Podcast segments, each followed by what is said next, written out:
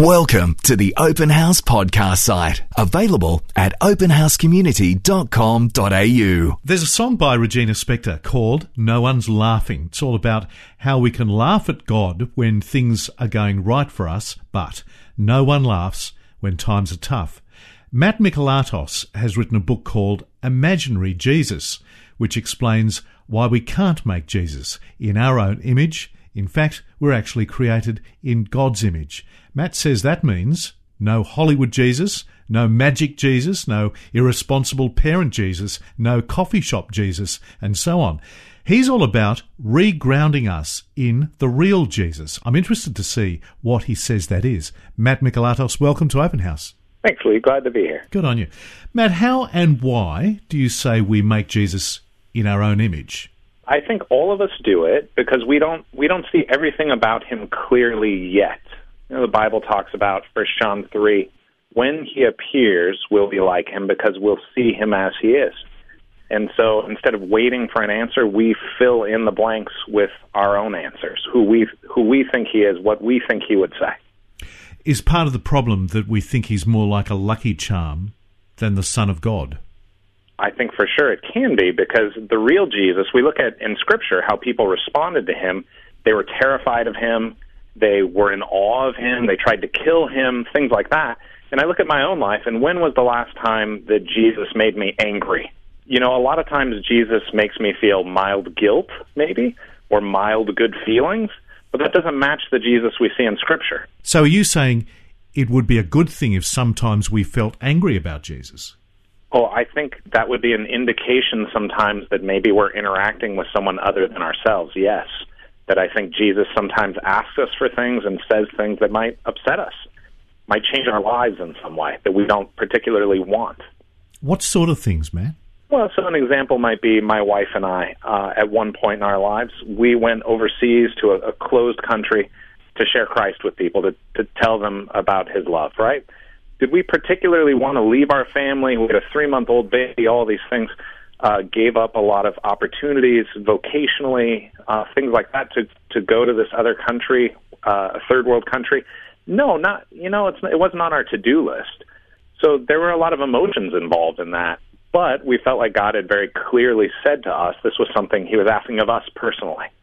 So yeah, there were there were some hard times as far as how we felt toward Jesus sometimes during that process. As I said, you make this particular distinction about how we view Jesus in both the good times and the bad. Why do you think it is easy to forget about him in the good times? Why do we do that? Well, in the good times, we we don't have any issues, right? You don't you don't pray for help when everything's going well. Uh, but when things go poorly, we start asking questions. I, th- I thought you loved me. I thought you were powerful. Why aren't you taking care of my problems? So I think during the good times, we just it's easy to forget that uh, he's still there and interacting with us. We we feel like we don't need him during those times. And it's easy to forget how grateful we should be for all that we have been given. Yes, I think so. I even look at Jesus when the lepers come to him and say, "Please heal us." And he heals them and all but one run off and one stays to say thank you and Jesus says, "Where are the others? Where did they go?"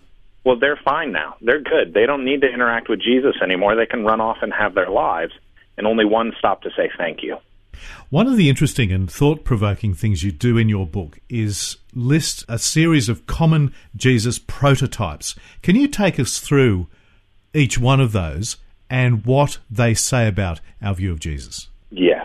So, a lot of my book, it's a comedy, uh, and what we do is we walk through various Jesuses and talk about just our misconceptions. So for me personally, a big one has been Hollywood Jesus, the Jesus we see on TV, you know, the the white Jesus with the blonde hair and the beautiful blue eyes who is just kind of nicer than me. And he's really mild and easygoing. So that's a Jesus for me growing up in Christian culture. That's how I've pictured him mo- most of my life. And then we have men's retreat Jesus, so a Jesus that's been boiled down to say that what Jesus, who Jesus is, is the paragon of manliness.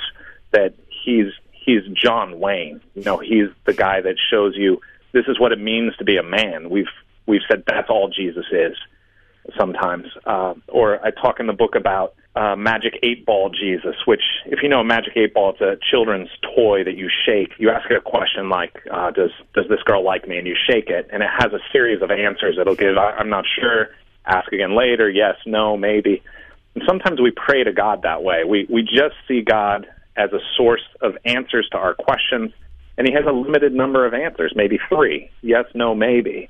Instead of Him being an actual complex being who could say something like, go to the street called Straight. There's a man there who's blind, and pray for him, and he'll see. But that's not going to be a magic eight ball answer. And there's bridegroom Jesus. yeah, one of my readers actually wrote me after reading the book and said, "Why don't you have a, a women's retreat, Jesus, in the book?" I said, "Well, I've never been to a women's retreat. What would you say is the imaginary Jesus there?" And she said, "Oh, as a single woman, everyone always says." If you have Jesus, that's enough. You'll be happy. The bridegroom Jesus. Just be happy that you have Jesus in your life. And she said, she said, I, I am happy that I have Jesus in my life, but I want to be married too. And it was God who said, it's not good for a man to be alone. I'll make a helper. So I would like to have that experience. And I thought that was a really, really good point from her. Yes, that's yeah. an imaginary Jesus too. Yeah, really insightful. There's the perpetually angry Jesus. I think this is probably more familiar than we would care to admit. Oh, yes, sadly, yes. I think there, you know, those, those moments. I remember in high school, I got a flat tire on my car, and my first thought was, this is because I haven't been doing my devotionals and praying. God is punishing me. Yeah. And, you know that I think that's a common thought. If something bad happens to me, it's because God is angry at me. All He's always angry. Uh, he's always looking to punish me, and that's yeah, that's unfortunate because the Bible says that God is slow to anger. And sometimes I have to ask myself, does that match my picture? Slow to anger? Is that how I see God? It's a common one. It's a great point. And then there's over explanatory Jesus. I know this one too. oh, me too. I think, you know, for those of us who've grown up, especially in evangelical Christianity, a lot of our belief system is built on this idea that uh, there are answers to our questions. And there are. The Bible is so full of answers to our questions. But I think also there's this idea that there is mystery in Scripture, and there are places where we disagree in the church because God hasn't spelled it all out. Mm. And we we really want Jesus to walk forward and explain everything, every question we ever have in minute detail. And I think that's that doesn't match Jesus either. All the time the disciples are coming to him and saying, you know, why why do you tell stories and parables? And he'll say, so that people will hear but not understand what that goes against everything that I've been taught. Yes. Jesus is purposely trying to make people not understand. And it's a helpful reminder that he's God and we're not. Right. The final Jesus I wanted you to explain to us is coffee shop Jesus. There's probably two different ways you could look at this. The the common thing I see, I work a lot with college students, and I'll ask them if Jesus was here physically today, what do you think Jesus would want to do with you for the day? So many people, a large percentage of people will say, I think Jesus would want to get one on one with me, go to a coffee shop, and we would sit down and I would tell him about my life, and he would listen and just tell me that he loves me and just get into my life. And that's a really beautiful picture. And I do think Jesus loves us and cares about us and what's going on in our lives.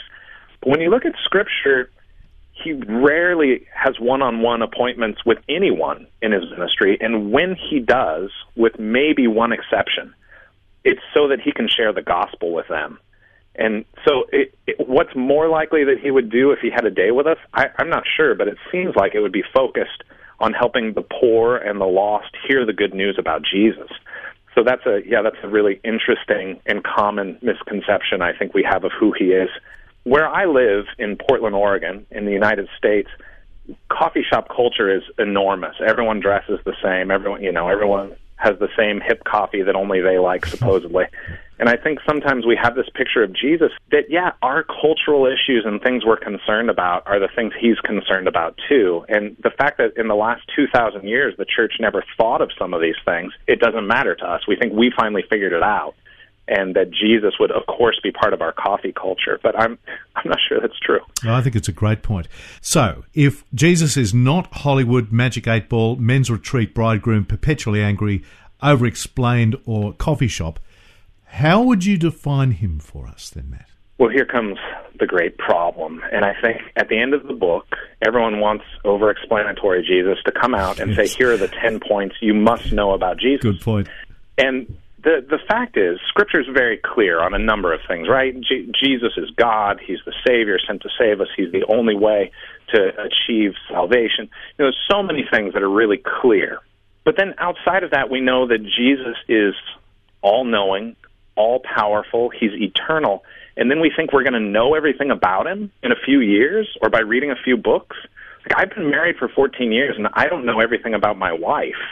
And she's not eternal. I mean, I love her. She's wonderful, but she's not eternal. So it seems like an act of enormous pride to be able to say, I know everything about Jesus. And I think when I look at my life, I've had moments that I've thought that. But I think those were the moments when I was the furthest from him, to be honest, because he's so much bigger and more complicated and more interesting than what I think. Are there ways in which we might change the way we think or the way we live day to day that might help us be more real about the person of Jesus? Yes, for sure. I, I think one of the things we do is we look at Scripture. God has said basically, this is my autobiography, this is who I am. So we expect Him to tell us about Himself. So that's a good place to look and say, does this match my picture of who He is? And when it doesn't, to say, let's bring my expectations in line with what Jesus says about Himself. So that's one place. I think the other place is uh, in the community of believers especially uh, church, you know, we can learn a lot from other people's conceptions of Jesus and where we see their error, and then places that challenge us to say, well, that's different than what I think. Who's who's correct here? What can we learn from each other? Obviously, books uh, and other information from cultures and times other than our own often will show our own misconceptions from our own cultural point of view. And then the other place that's really interesting is people who disagree with us about Jesus often have really interesting insights into him, and they'll ask questions that it never occurs to us to ask that can be really uh, enlightening about who he is if we're willing to listen to them. Well, I think this has been a really helpful conversation, and it's a helpful book to kind of reground us, as I said before. Very much appreciate you joining us on Open House, Matt Mikalatos. Thank you so much. Thank you, Lee. It was a pleasure. We hope you enjoyed this Open House podcast thanks to Christian Super and Real World Technology Solutions. To hear more from Open House, visit openhousecommunity.com.au.